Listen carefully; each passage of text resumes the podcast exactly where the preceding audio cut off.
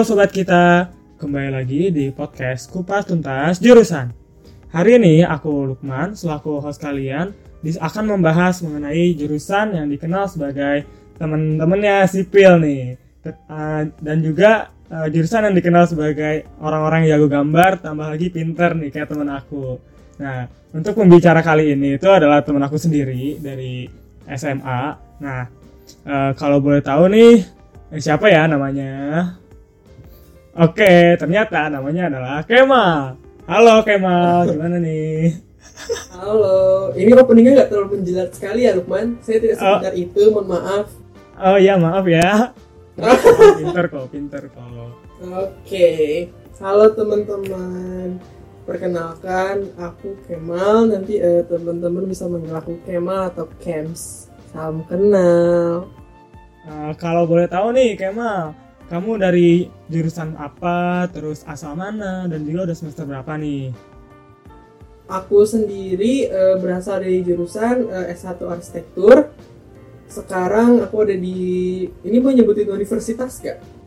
Ya boleh dong, masa gak boleh? Boleh, oke. Aku dari Universitas 11 Maret, tepatnya di Surakarta. Terus juga sekarang aku lagi semester 3, alhamdulillah udah UTS juga. Terus juga aku dari Bogor, satu domisili sama Lukman. Oke, berarti udah kelar banget nih UTS-nya ya? Alhamdulillah udah. Gimana tuh rasanya? Udah gila ya? Oh, semoga sehat-sehat aja ya. Yes. Semoga. Oke. Kalau boleh tahu nih, Kemal, kamu dulu masuk arsitektur Unnes tuh lewat jalur apa sih? Dulu tuh aku masuk jalur SBMPTN. Nah, kemarin tuh aku juga sempat masuk ke SNMPTN juga kan, masuk ke 40 besar. Tapi nggak terima karena juga sebenarnya bunuh diri juga sih, soalnya kayak waktu itu tuh di kelas aku tuh hampir 5 orang ada yang pilih arsitektur gitu man, jadi kayak aduh ini berebutan nih gitu. Terus kayak di kelas saya juga ada kan. Aku dulu pengen masuk arsitektur, iya kan. Aku dulu pengen masuk arsitektur interior UI, tapi kayak udah diambil sama kelas lain, ya udah menyerah saja. Oke. Kan yang kamu ambil tuh arsitektur nih, beda sama arsitektur interior. Nah itu kamu ngerasa gimana sekarang? Sebenarnya aku nggak tahu feel lucky atau apa, tapi itu kayak karena juga kan awalnya juga kan nggak tahu kan, akhirnya tuh kayak arsitektur cuma sekedar menggambar, menghitung gitu. Ternyata kayak dominannya menggambar gitu kan man. Terus juga ya nggak beda-beda jauh sih sama teman-teman arsitek lainnya, arsitek interior, arsitektur landscape seperti itu. Oh, oke, berarti di arsitektur ini lebih ke arah bangunan gitu ya, sama beberapa bagian dalamnya juga ya? Yes, bener juga. Tapi tuh arsitektur juga bisa secara keseluruhan gitu man, jadi kayak ya bisa seluruh keseluruhannya sih. Jadi kayak tanaman juga bisa, interiornya juga bisa, bangunan juga bisa, perumahan juga bisa. Jadi kayak mereka tuh di situ kayak mencakup semua gitu loh. Tinggal nanti teman-teman sendiri fokusnya mau di mana gitu. Oh, oke. Berarti kamu tadi udah nyebutin bangunan gitu ya. Nah, ini nih yang suka nyusahin anak sipil nih atas ide-ide kreatif mereka nih. Suka kurang otak. Tapi bagus juga sih anak-anak arsitektur dengan desain-desainnya. Bagus ya. Yoi, anak kreatif nih. Oke deh. Terus kalau boleh tahu alasan paling besar kamu masuk jurusan arsitektur itu apa sih, Mal? Agak berat ya, Bun, untuk menjawab dengan sekedar formalitas karena saya jujur agak untuk pemilihan jurusan saya waktu itu tuh agak menyerah gitu loh, Man. Soalnya kayak agak awal sih kayak bingung gitu kan. Awalnya juga sebenarnya pengen masuk ke ranah sosum. Cuma kan kayak waktu itu mikirnya kayak nggak keburu gitu loh belajarnya, dan akhirnya ya udah aku mengikuti apa aja yang ada, dan akhirnya pilihan utama dan terakhir aku arsitektur seperti itu. Wih, berarti udah bisa survive ya sekarang ya? Di awal agak cukup berat sih, tapi kayak alhamdulillah di sini environmentnya baik-baik semua, jadi kayak cukup menarik. Iya, jadi teman-teman Kemal itu punya banyak teman loh guys, jadi kelihatan banget ininya having fun-nya gitu loh. Nanti kalau misalkan teman-teman nanya nih ke orang Malaysia, kenal Kemal nggak kenal? Liatin aja. Itu mah beda lagi, itu mah presiden atau gimana? Oh, beda lagi ya. Oke. Kan tadi Kemal udah nyebutin nih, kamu udah semester 3 kan. Nah, biasanya sekarang tuh kamu belajar apa sih? Sama semester sebelumnya kamu belajar apa gitu? Nah, kalau untuk pembelajaran itu dari semester awal tuh sebenarnya yang sering teman-teman TikTok kemarin tuh kan bisa kan kayak banyak gitu kayak ngeliat FYP dan aku tuh ngerasain gitu loh, kok beda banget sama yang di arsitektur aku. Mereka tuh waktu itu kan kalau yang di arsitektur yang lain kan kayak belajar nirmana gitu kan, iya, di situ enggak, kita secara itu kayak cuma diajarkan kayak yang penting kita ngerti di semester 1 ya ini, yang penting kita ngerti komposisi keindahan tuh gimana aja. Terus juga warna-warna anget, dingin gitu juga. Yang penting kita ngerti akan hal-hal itu. Kita langsung aja ini kayak kita tuh lebih ke teori sama konsepnya aja sih yang lebih diingetin gitu man. Jadi kayak ya seperti itu. Terus juga waktu semester 1 selain kita belajar estetika dan seni, itu juga kita belajar namanya gambar teknik. Walaupun gambar tekniknya nggak terlalu susah, yang penting kita kayak ngerti gitu loh. Apa sih namanya? Cara-caranya gimana, apalagi kayak di sini kan nggak jauh-jauh sama kayak di kafe gitu kan, di kafe atau mungkin teman-teman yang lainnya gitu ya, kayak kita tuh belajar kayak namanya kayak perspektif, nanti ada satu titik perspektif, satu titik hilang, dua titik hilang, jadi nanti kita belajar kayak cara gambar rumah nih, jadi kayak biar ada rumahnya ada bayangan tuh gimana sih cara gambarnya gitu, jadi kayak kita tuh nggak semena-mena gambar bangunan plek gitu aja gitu loh dari sisi yang kita lihat ya, kayak gitu. Tapi kita tuh ada caranya gitu. Terus juga kalau di awal-awal sih masih umum gitu sih man, kayak pengantar arsitektur atau dikenalin dari sektor tuh ada istilah-istilah apa aja.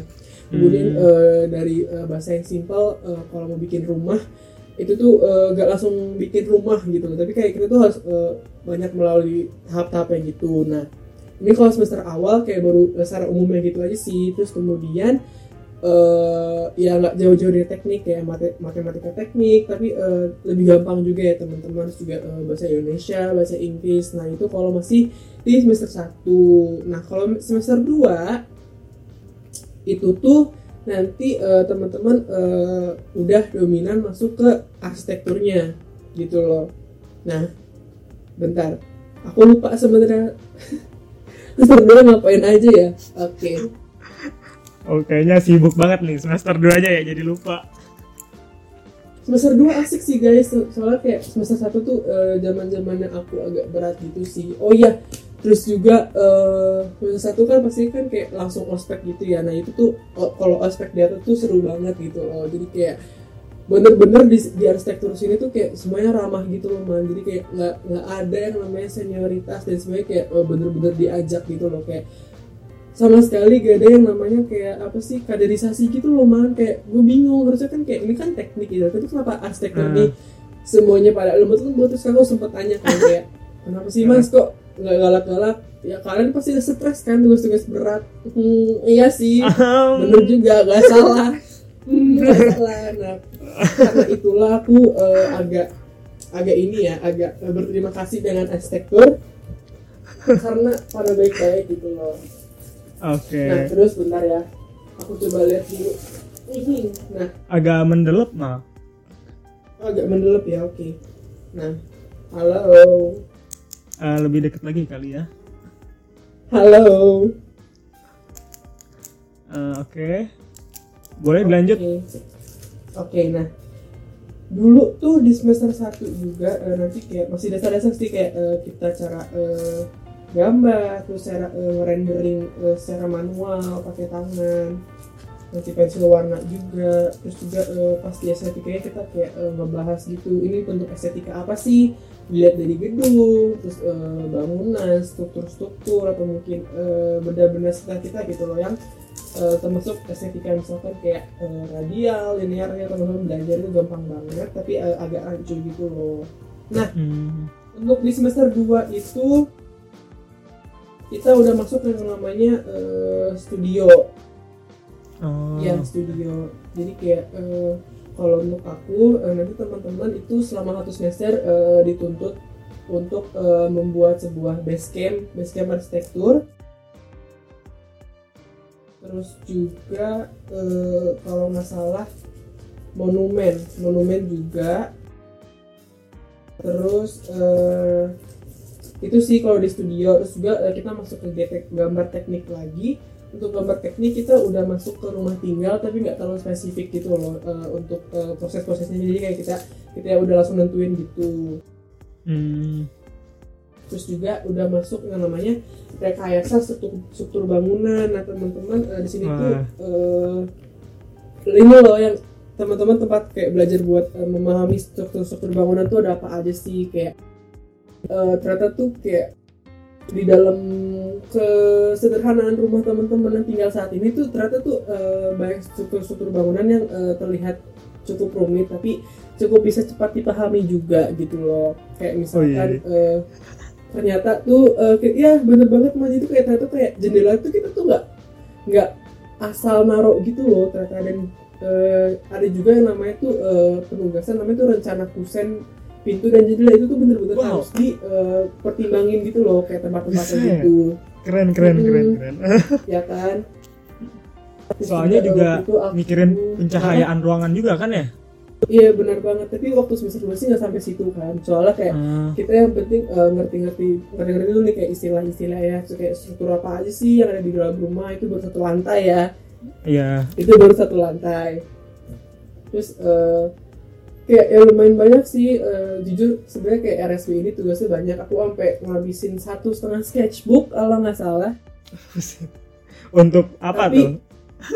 Untuk 1 matkul doang, habis itu Gartman.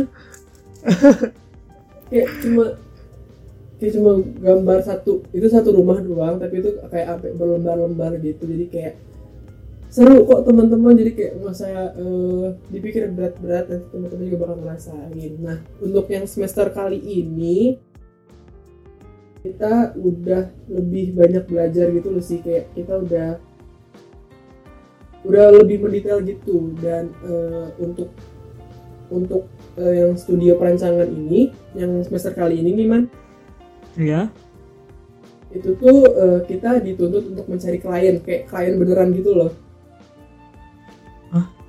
Udah disuruh ternyata?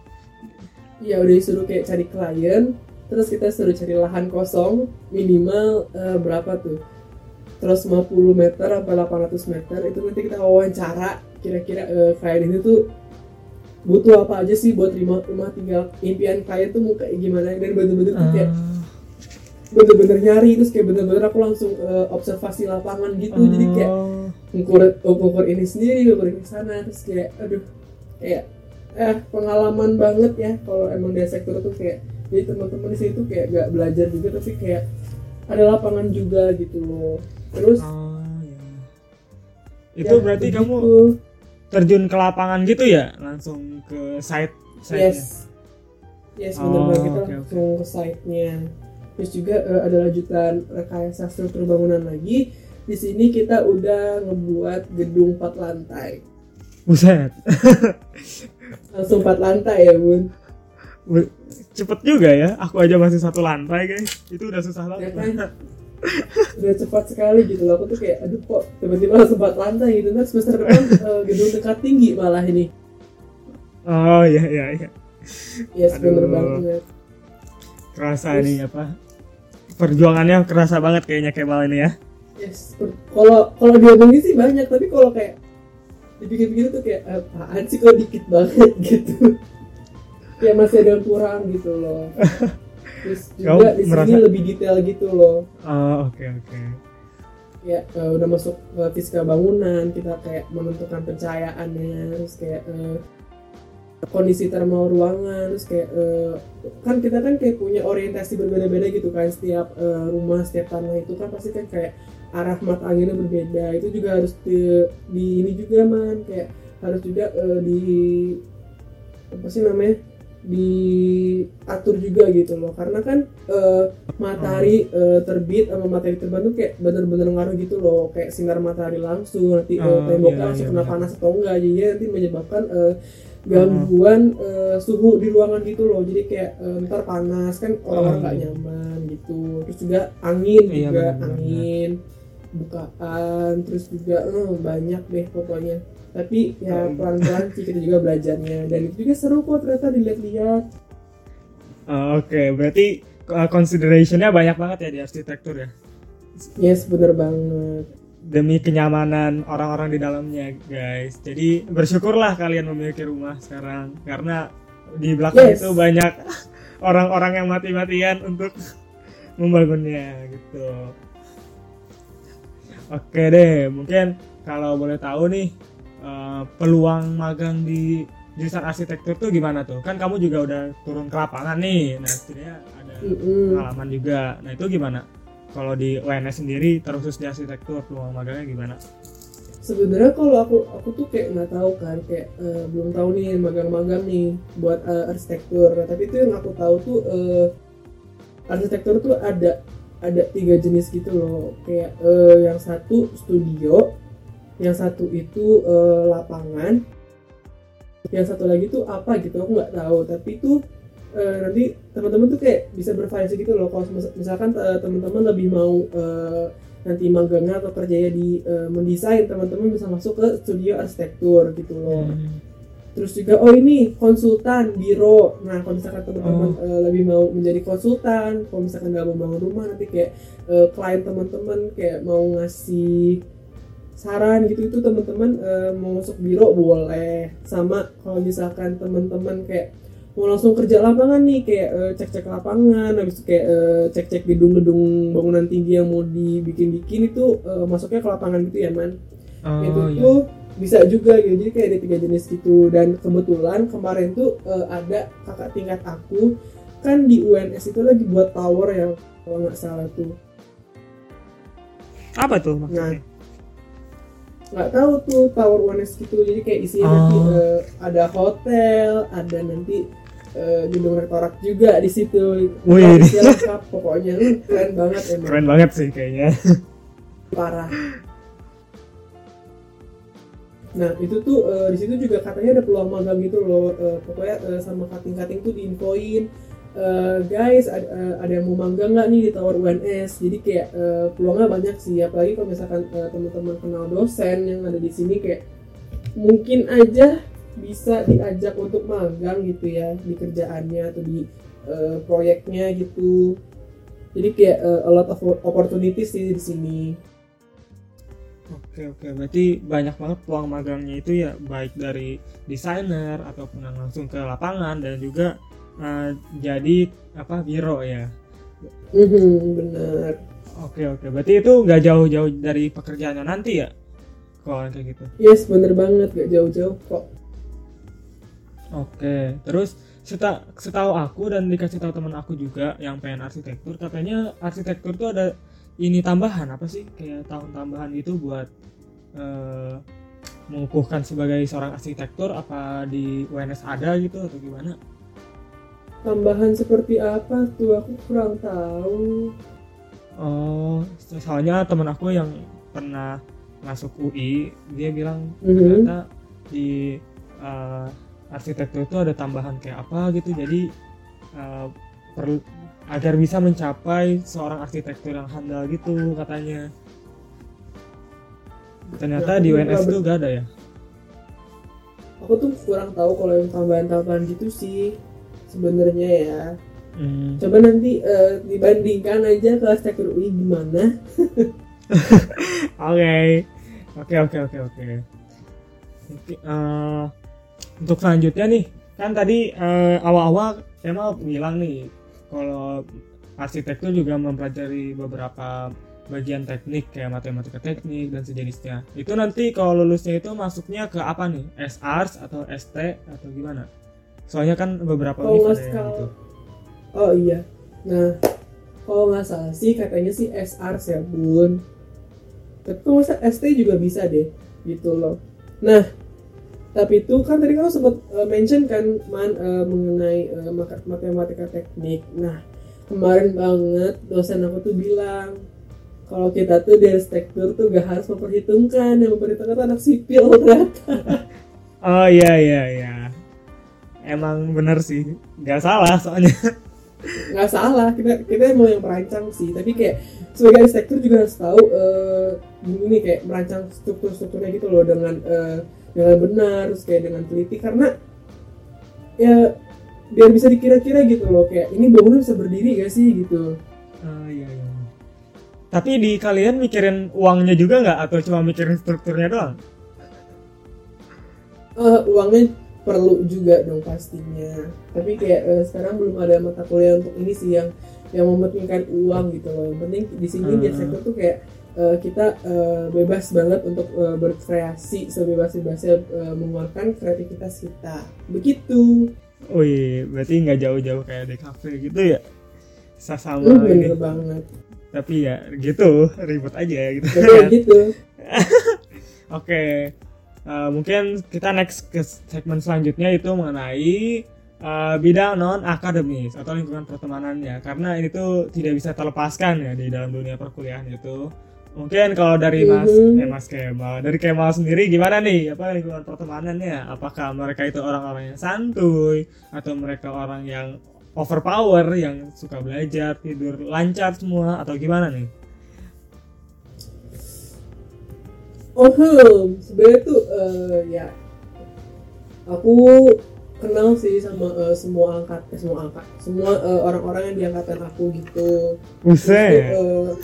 Paratif gitu sih man, ya maksudnya kayak ya dari awal aku juga kayak lebih sering aktif gitu sih kalau mengenai kayak non akademis terus kayak juga ya mau bilang agak populer tapi terlalu sombong, tapi kalau bilang sombong ini nggak boleh. Suka begitu, emang populer guys. Kemal tuh dari SMA juga populer. Aku mah apa tuh? Oke sih. Nah tapi itu kan pastinya kan teman-teman kayak punya circle sendiri gitu kan. Iya benar. Benar banget kayak karena kayak ternyata tuh circle ini bener-bener dibutuhkan gitu loh semasa kuliah karena kayak semakin lama terus teman kalian tuh semakin dikit ternyata juga seperti itu. Nah makanya di kuliah ini teman-teman ya intinya sih pintar-pintar untuk milih teman tapi kayak bukan milih-milih juga tapi emang harus milih-milih sih karena kayak juga menentukan masa depan kita dan untungnya teman-teman aku sini alhamdulillah sportif semua, mau circle aku mau yang bukan circle aku itu tuh kayak sebenarnya benar-benar suportif kayak mendukung satu sama lain karena kan arsitek itu kan juga kerjanya nggak perorangan ya bun kayak berkelompok juga jadi kayak ya kita keep vibing to each other. Jadi kayak ya nggak ada yang namanya ribut-ribut ada circle kayak sindir-sindir itu nggak ada gitu. Jadi kayak santai aja bos, di sini kita sama-sama stres. Lu kalau mau masalah jadi sini deh gitu. Sama stres buset. Ya yes, bener banget. Ntar kalau jadi masalah gue lempar pakai laptop gaming gimana lu? Ampun bos, ampun. Ampun bos. Oke. Ampun. Berarti apa? Kemal ini termasuk orang sosial butterfly banget kayaknya ya, gampang nyari teman, gampang akrab gitu ya. Yes, benar sekali. Gak cuma di sektor doang, tapi di luar juga harus punya ya teman-teman. Karena orang-orang ini sangat penting ya bagi kehidupannya ya. Relasi sih untuk kedepannya aja, relasi gak tuh? Oke. Relasi itu paling penting guys. For honestly speaking. Yes. Oke. Terus ini deh apa? Oh ya kan Kemal juga mention tentang komunikasi antar anggota di jurusan arsitektur berjalan dengan baik kan. Soalnya nanti di proyek sendiri kan mereka juga harus bisa nge-reach orang-orang lain juga kan ya Mal ya. Yes benar banget. Jadi komunikasi itu sangat penting untuk keberlangsungan sebuah proyek. Nah, mungkin aku next ke berlanjutan ini. Kalau Kemal sendiri itu masuknya orang kayak gimana sih? Orang yang sibuk banget nih kayaknya ya. Aktif soalnya dia tuh. Sebenarnya aktif-aktif ini saya sebenarnya tidurnya banyak juga loh. Kayak saya pada waktu kosong pasti saya tidur. Oke, barusan berarti ya. Barusan banget. Aku tuh kalau di arsitektur gimana ya ngejelasnya, tipenya sih orang yang deadliner ya. Deadliner. Oh, iya.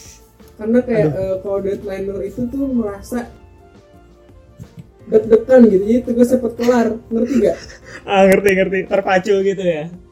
Ya kan jadi terpacu gitu loh, jadi kayak ya tugas kelar sih, tapi hasilnya juga ya gak begitu bagus ya.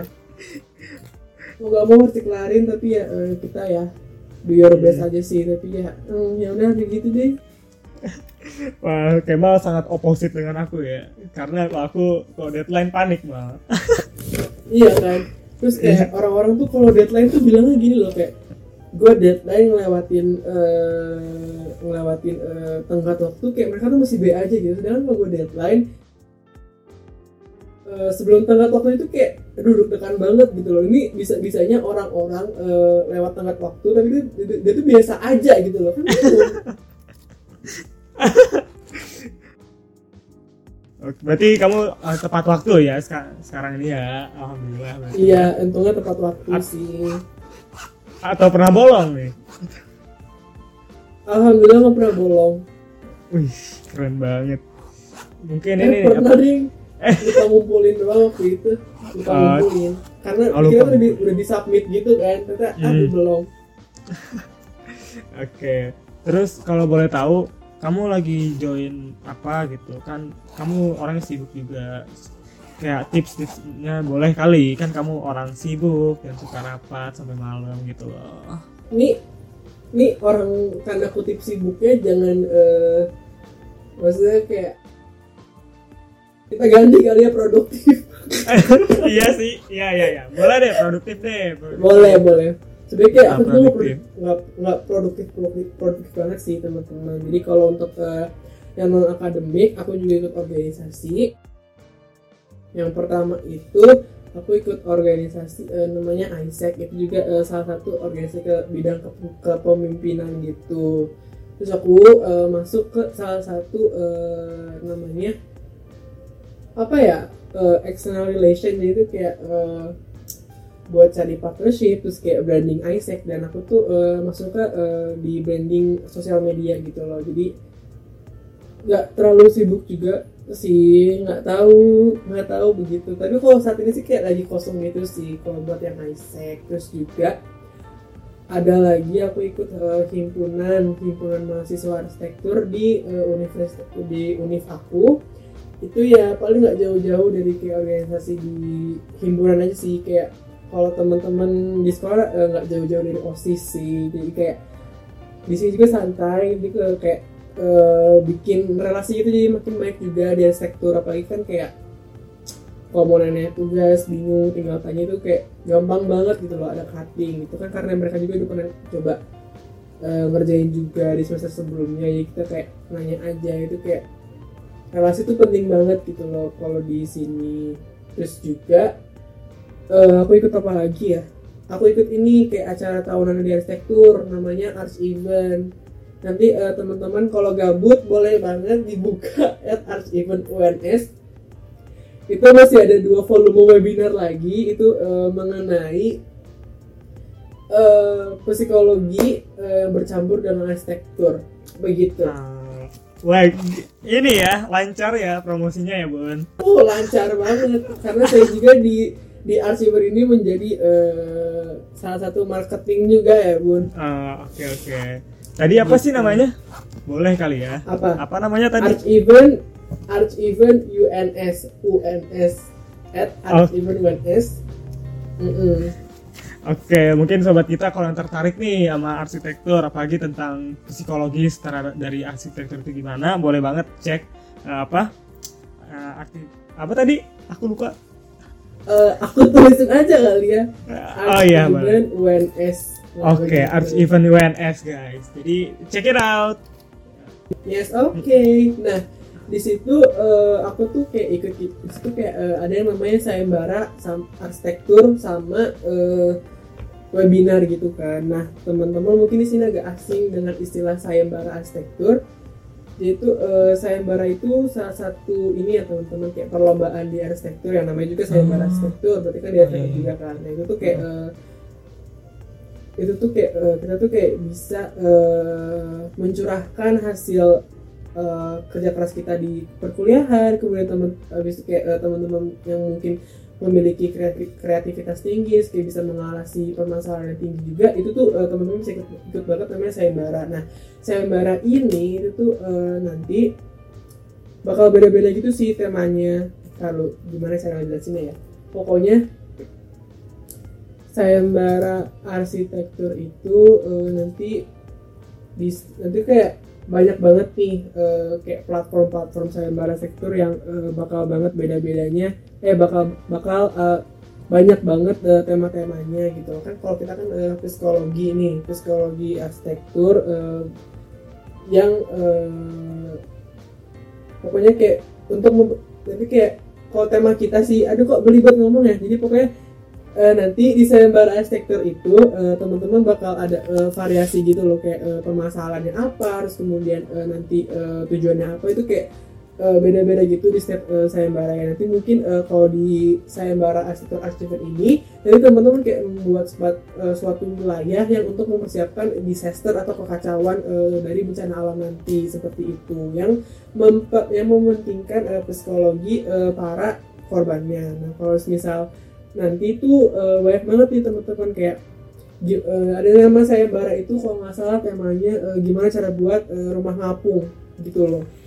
Misalkan kalau lagi banjir nanti biar rumahnya nggak banjir mungkin dibuat ngapung, terus kayak nanti strukturnya gimana aja, terus nanti desainnya gimana, desainnya bakal mempermudah manusia atau nanti mempersulit. Jadi teman-teman bisa namanya kayak merancang, terus habis itu merealisasikannya gimana gitu dalam bentuk desain. Jadi kayak ya kurang lebih tuh kayak lomba desain juga sih, tapi kayak lebih ke bangunan gitu. Nah begitu, agak ribet ya Bun, tapi kalau teman-teman yang mau masuk arsitektur coba dulu aja kalian ikut sayembara, tapi aku saranin kayak kalau teman-teman ilmunya ada banyak gitu loh. Tapi kayak teman aku juga nih kemarin kan udah kayak semester 3 gini ya Man. Dan ada aja teman aku 3 orang dia tuh menang top 5 sayembara, kayak keren banget. Wih, berarti itu tuh lomba internal gitu ya atau gimana? Bisa internal, bisa senasional, bisa juga internasional gitu loh Man. Dan kebetulan Arch Event ini udah masuk ke Asia Tenggara. Tapi udah tutup sih. Udah tutup sih guys. Maaf ya. Berarti aku nggak bisa daftar lagi dong. Nggak bisa. Oke deh. Minggu depan, tahun depan. Oh iya. Oke deh, nanti aku cari-cari lebih dalam lagi ya. Yes, bener banget. Nah, pokoknya Arch Event tuh ya pokoknya nanti kayak webinar, sayembara arsitektur, itu yang ketiga. Yang keempat, baik banget ya kayak kerjaan gue. Oke deh. Oke deh, kita lanjut yang lagi aja kali ya. Takutnya terlalu ini, kamunya pusing sendiri takutnya nanti. Soalnya kebanyakan ya. Sih, aku suka memusikkan sendiri gitu lah. Memusikkan diri sendiri tuh aku lebih suka seperti itu. Oke. Pokoknya aku sikat diri kayak sisanya tuh aku baru aja ngajar di tempat les, terus juga satu lagi aku lagi magang, tapi magangnya bukan yang major base itu, bukan yang jurusan gitu, tapi kayak lebih magang kayak di semi company gitu, organizational. Jadi kayak seperti lah kehidupan saya di sini. Wih, gila sih, ini banget. Produktif banget, bahkan semester 3 aja udah magang loh guys. Keren banget Kemal ini. Magangnya juga gara-gara relasi loh. Jadi makanya relasi itu penting teman-teman, Oke, catet ya sobat kita, relasi catet banget. Catet paling tinta merah lah gitu. Oke. Mungkin tadi kan Kemal juga udah bilang tentang kondisi cutting nih. Yang suportif banget kan ya cutting di arsitektur Indonesia. Terus kalau dosennya gimana nih? Sepengalaman kamu dan cerita-cerita cutting kamu tentang dosen di arsitektur UNS. Jujur kok dosen agak berat gitu ya menjawabnya. Semoga dosen Unnes dikeluarin nonton ini. Oke. Sebenarnya relatif sih untuk dosen sama kayak guru, ada yang baik banget, ada yang nggak enak banget gitu. Jadi kayak random gitu sih, man. Pokoknya tapi kayak di sini tuh kayak ya karena juga nanti sistem teman-teman berebutan gitu untuk pilih dosennya sama mata kuliah, jadi kayak nggak kayak SMA dulu ya, man, kayak kita tuh ya udah dapat siapa gitu terus kayak nggak diganti-ganti gitu. Nah tapi kalau sini tuh kan berebutan gitu, dosennya siapa, mata kuliah siapa, terus tuh ya karena kita juga pastinya ingin menghindari yang tidak enak, makanya kita tanya casting. Oh iya bang, iya sih. Demi keberlangsungan hidup ya? Iya, demi kelancaran perkuliahan gitu. Jadi kayak, kak dosen ini enak gak sih? Enggak, jangan, hindarin aja dosen ini gitu. Tapi kadang-kadang juga harus ini sih, terpaksa harus itu kan. Terpaksa mungkin kayak teman-teman butuh mata kuliah ini buat nantinya kayak, ya udahlah gak apa-apa gitu. Yang penting sih diambil ilmunya aja sih, jangan lihat dosennya, yang pertama ilmunya gitu loh. Oke, catat, ilmu penting banget. Yes, ilmu. Jadi kalau misalkan kayak dosennya nggak enak atau misalkan apa-apanya nggak enak, yang penting teman-teman positif aja, yang pertama itu ilmu gitu loh. Ini bakal berguna nih nantinya. Jadi kayak jangan diambil pusing dulu, tapi emang pusing, yaudah nggak apa-apa. Oke, jadi pusing itu udah terlalu common di arsitektur. Jadi siap-siap aja. Yes. Guys. Sipil juga bukannya udah common juga. Iya, common banget itu Mas Sipil ya. Udah common banget, ini kayak common di seluruh jurusan deh. Iya, jadi stres itu udah makanan tiap hari ya teman-teman kalau di perkuliahan itu. Jadi ya persiapan aja. Ya. Oke, mungkin atas keterbatasan waktu nih Mal. Sayangnya pembicaraan kita berujung sampai sini dulu. Terus mungkin sebelum aku tutup, Mas dadah dulu kesan teman-teman dong. Ke sobat kita yang pengen masuk ke arsitektur, boleh kali kelas ini lebih ke wejangan aja kali ya, wejangan. Oke. Jadi saran aku buat teman-teman yang mau masuk arsitektur, sobat kita itu tuh kalau misalkan teman-teman dari awal udah mikir arsitektur ribet nih, gambar-gambar terus, gambar bangunan lah, kayak bisa gambar nih. Enggak banget teman-teman, aku juga awalnya nggak bisa gambar, tapi nanti tuh kayak perlahan-lahan kayak nanti diajarin. Terus juga nanti mungkin kalau teman-teman punya teman yang sportif, nanti kayak teman-teman lebih berkembang lagi. Nanti kayak teman-teman tuh kayak nggak harus jago gambar gitu kalau masuk arsitektur. Jadi kayak gambar kamu nggak bagus, yang penting kamu ngerti gitu loh cara gambarnya gimana. Nah yang pertama itu. Kemudian yang kedua, kalau misalkan teman-teman mikir susah, sama semua jurusan susah di bidangnya masing-masing. Jadi kayak ya emang susah, terus kayak mungkin kayak rasa takut, rasa resah itu tuh kayak emang bakal tetap terus ada. Teman-teman tuh gak bakal bisa ngilangin hal itu, tapi tuh teman-teman tuh cuma bisa melewatinya gitu loh. Jadi kayak ya setiap ada masalah, setiap ada kayak challenge baru itu teman-teman harus lawan, jangan kabur begitu.